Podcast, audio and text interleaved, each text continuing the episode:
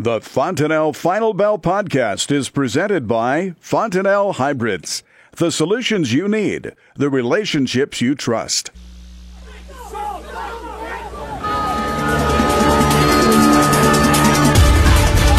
afternoon. Welcome to the Fontanelle Final Bell here on the Rural Radio Network. I'm Susan Littlefield. Jeff Peterson's joining us with Heartland Farm Partners out of Lincoln. We take a look at this market today, Jeff, and and obviously producers have stopped. There's not a lot of harvest going on in the Midwest, so get some focusing on some other things. And I know you want to talk a little bit about crude oil markets and how it's being supportive to the corn and the beans. Yeah, you know, and that's finally, it's, it's nice to have that. Uh, looking back on crude oil, you know, we're pushing up against a, a four-year high. You know, on the monthly chart, we'd have to go all the way back to November of two thousand fourteen since we've had prices here.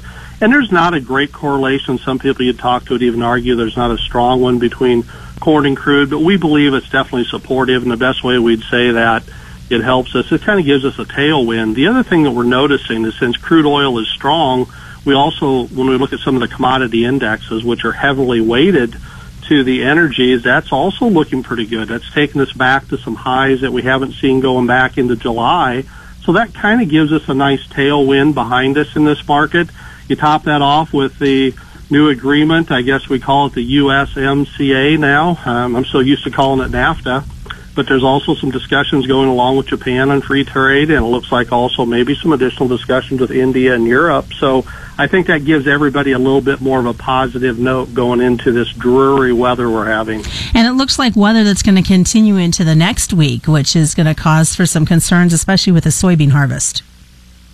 It really is, and, and we'll touch on a little bit of that more as we get further into the segment. So, looking at the quarterly stocks report, did you see anything that kind of popped out to you? There was a few things. What we always like to use that report for is we like to dig in and say, are there any surprises really down at the state level? A couple things that we noticed, taking a look at Nebraska, and we've kind of been watching this all along. Nebraska ended up with about forty-eight million less bushels than there would have been a year ago. So demand was strong between the ethanol, the exports, and the feed demand in Nebraska. That was strong. However, as expected over on the soybean side, it looks like there's going to be about eighteen million more bushels of soybeans were around. So that helps us kind of give a feel what's it look like coming into harvest. But then one additional thing that we like to do, and our research has shown, is we like to take those quarterly stocks numbers, and then we take the forecast for what do we think we're going to have for the two thousand eighteen production, and then just do a comparison and say, okay, we got this pile of grain we had last year at harvest. How does that compare to the pile of grain plus our production we're going to have it this year? It looks like as we bring all that together for corn and beans in Nebraska, we're going to have to tuck away about one hundred fifty million more bushels than we did a year ago between the corn and the beans. So does now, that... we put that in perspective, that's about six point five percent, uh, Susan. Okay. Does that cause any concerns for storage, though? Well, it does. Um, it does, but actually the, the biggest thing that's probably helping us right now is the weather. And if we'd go back in, last year definitely wasn't a great harvest pace for us either. As we look back, we're slightly ahead of that pace from last year. But it, it was a little slow and grinding along. But the thing I look at is that if we would have had a year where harvest would have went extremely fast, oh, yeah, it would have caused a lot of problems. But with the weather that we're having now, best way to think about it, all we have to do is lag on our harvest pace by six point five percent in there, and, and that'll happen. We'll, we'll drop behind last year's pace, and then it's almost like building more storage. And what do I mean by that? Well, the cattle feeders, they feed more. The ethanol plants, they use up more. The soybean processing plants use up more, and then the exports get sent out. And so I, I think we'll be able to get this crop tucked away okay. Biggest help is going to be the fact that we've got a slow harvest going on. Well, you talk about the slow harvest. How much more of an impact is that going to have on the markets? I think we'll see more and more impact. You know, as we looked at the numbers, uh, twenty-six percent complete on corn versus a five-year average at seventeen, and on beans, twenty-three percent versus a five-year average at twenty. So, so far you'd look at the numbers and say it doesn't look too bad. But I know if you look locally in some areas, especially here and around Lincoln, we'd say, well, we feel like we're lagging more than that. And I think that's the case. And I think we will see that more going forward. It looks like with the heavy rains coming in, we're going to have maybe a, a day to run tomorrow for some guys. Maybe if they could, can on corn, won't be able to on beans. And then we get those heavier rains coming in. Our biggest concern as we look out about three weeks will be what the weather is going to be out there. Um, it looks like this isn't just a, you know, a one-time or two-time event. It looks like a pattern that's setting up. And as a result of that, um, you know, we've asked uh, some of the other people that we deal with, what year does this remind them of? And they, they keep bringing up two thousand nine. And two thousand nine harvest really got strung out because of wet conditions. And it's, it's going to have an impact. Um, I think as we go forward, like I said, we're going to drop back behind on harvest progress. And actually, I think that could bring up some marketing opportunities as we go forward, both maybe in the futures price and also in the basis. Well, Jeff, when you mentioned that two thousand nine, I'm sure that there are producers that are listening to this going, oh, yeah, because they were worried about snow. They were worried about so many factors to get that crop out of the ground. And if my memory serves me right, there was a lot of crops that didn't get out of the ground uh, until early spring because of the weather. Yeah, and I don't think we're quite setting up quite that bad, but from an overall moisture perspective for the month of October, that's what it reminds everybody of, um, in, at least in regard to the totals. What about Global Weather Watch? What are you guys keeping an eye on? You know, there's a lot of items out there, and they, they tend to all be a little bit on the dry side. As we take a look at Europe and the Black Sea, they're a little too dry, and as a matter of fact, in Germany and France, we're seeing them hold up on some of their planning. And that also spills over into Western Russia. Uh, part of the thing we, we run into is that Russia, they'd like to be finished up on their small grain seeding this week, and Europe would be like to be finished up by the third week of October.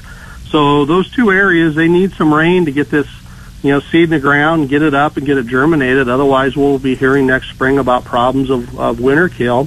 And the other area that we got to keep an eye on is Australia. Australia is really a little too dry overall, putting some pressure and some hurt on their canola crop and their winter wheat crop. And also some of the thing we're hearing coming out of there is that also could cause some planting or problems with the planting of their grain sorghum that they're just getting, you know, in the process of putting in the ground now. And with the thought that we're going to see a mild El Nino, that doesn't look real well for Australia.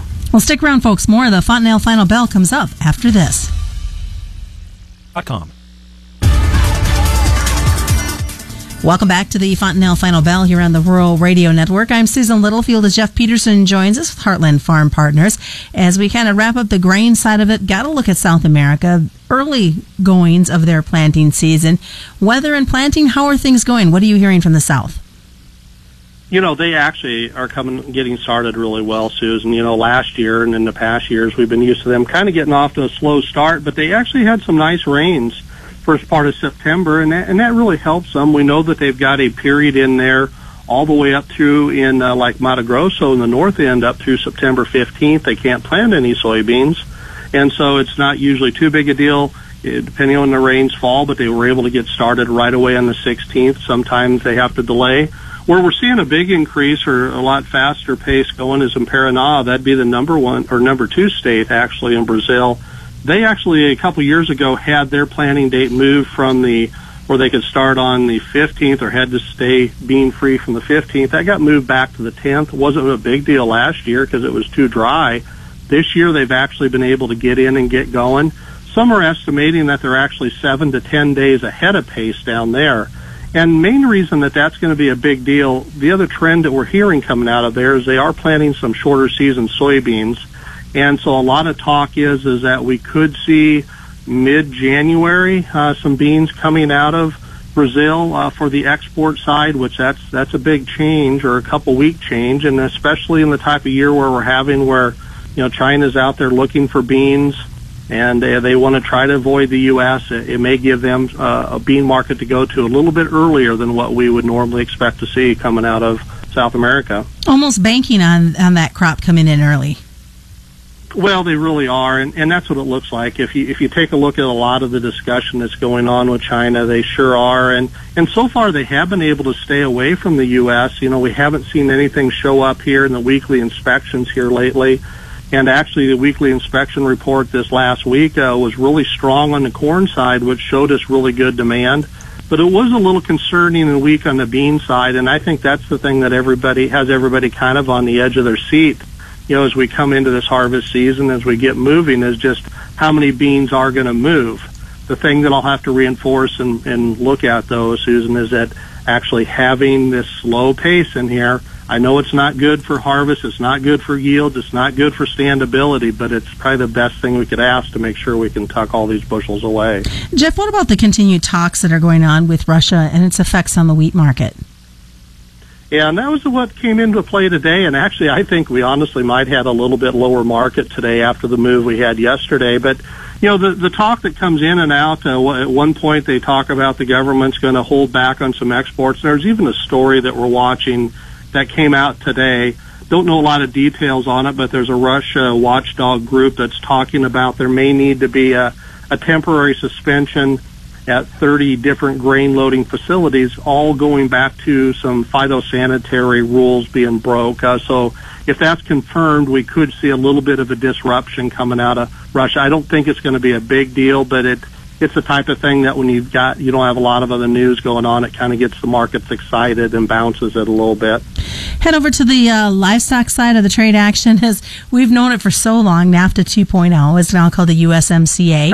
What does this mean for our livestock producers? We've heard so much talk about the grain side of it, but what about the livestock guys? You know, my personal opinion, and you throw in what you think, I, I know it's going to be positive as, as it can be over on the dairy side. It, it probably doesn't have as big of an impact, honestly, on the, you know, the corn and soybean and wheat guys. On the cattle side, I think it's an, an, a little bit of important just the fact we're able to get a deal through. But I think the, the biggest winner and at least overall impressions gets to be the, the hog industry. The fact that we've got uh, Mexico as being a, you know, big market, our, our number one market as we look at the pork side, and the fact that we can now get away from the tariff that's been in place, I think that's going to give us a positive undertone underneath the underneath the hog side. And I think on the cattle side, we've got a lot of supply, but at least I think it helps us. But I don't know if we can get a lot more out of this cattle market. I think we got to be careful with this. We just got a lot of supply out there. Well, hopefully we see some of that positive talk spill over into the way the futures are trading and see some, some more positive numbers for these pork producers. Oh, I know. I hope so, too. It'll definitely be beneficial for everybody. So we've got the time. We're sitting here because we can't be harvesting. What are you talking to folks about doing marketing plans, whether it's grain or livestock? What are some things that they need to be checking out? You know, I think a lot of it right now, this gives us a good chance just to come in and, and look one more time at, you know, how many bushels am I going to have to move to town at harvest time? But the biggest things we're looking at, if you've made some prior sales, uh, keep an eye on these spreads. Um whether it be in corn or soybeans, you know, between the December and March or between the November and January, we think we should probably roll those hedges out. If you've got sales in place already, this is a good place to do that. And the other thing is keep an eye on the basis levels. We think there might be some improvement in basis in some of these areas that would allow you to, to go ahead and take advantage of that. So those are the things we're talking about right now. Best way for producers to get a hold of you, Jeff? Yeah, give me a call at four oh two, three six six, four six nine four. Check us out on the web at heartland farm partners dot com or follow me on Twitter at Jeff Peterson zero one. And that's a Fontanelle Final Bell on the Rural Radio Network. You're listening to the Rural Radio Network.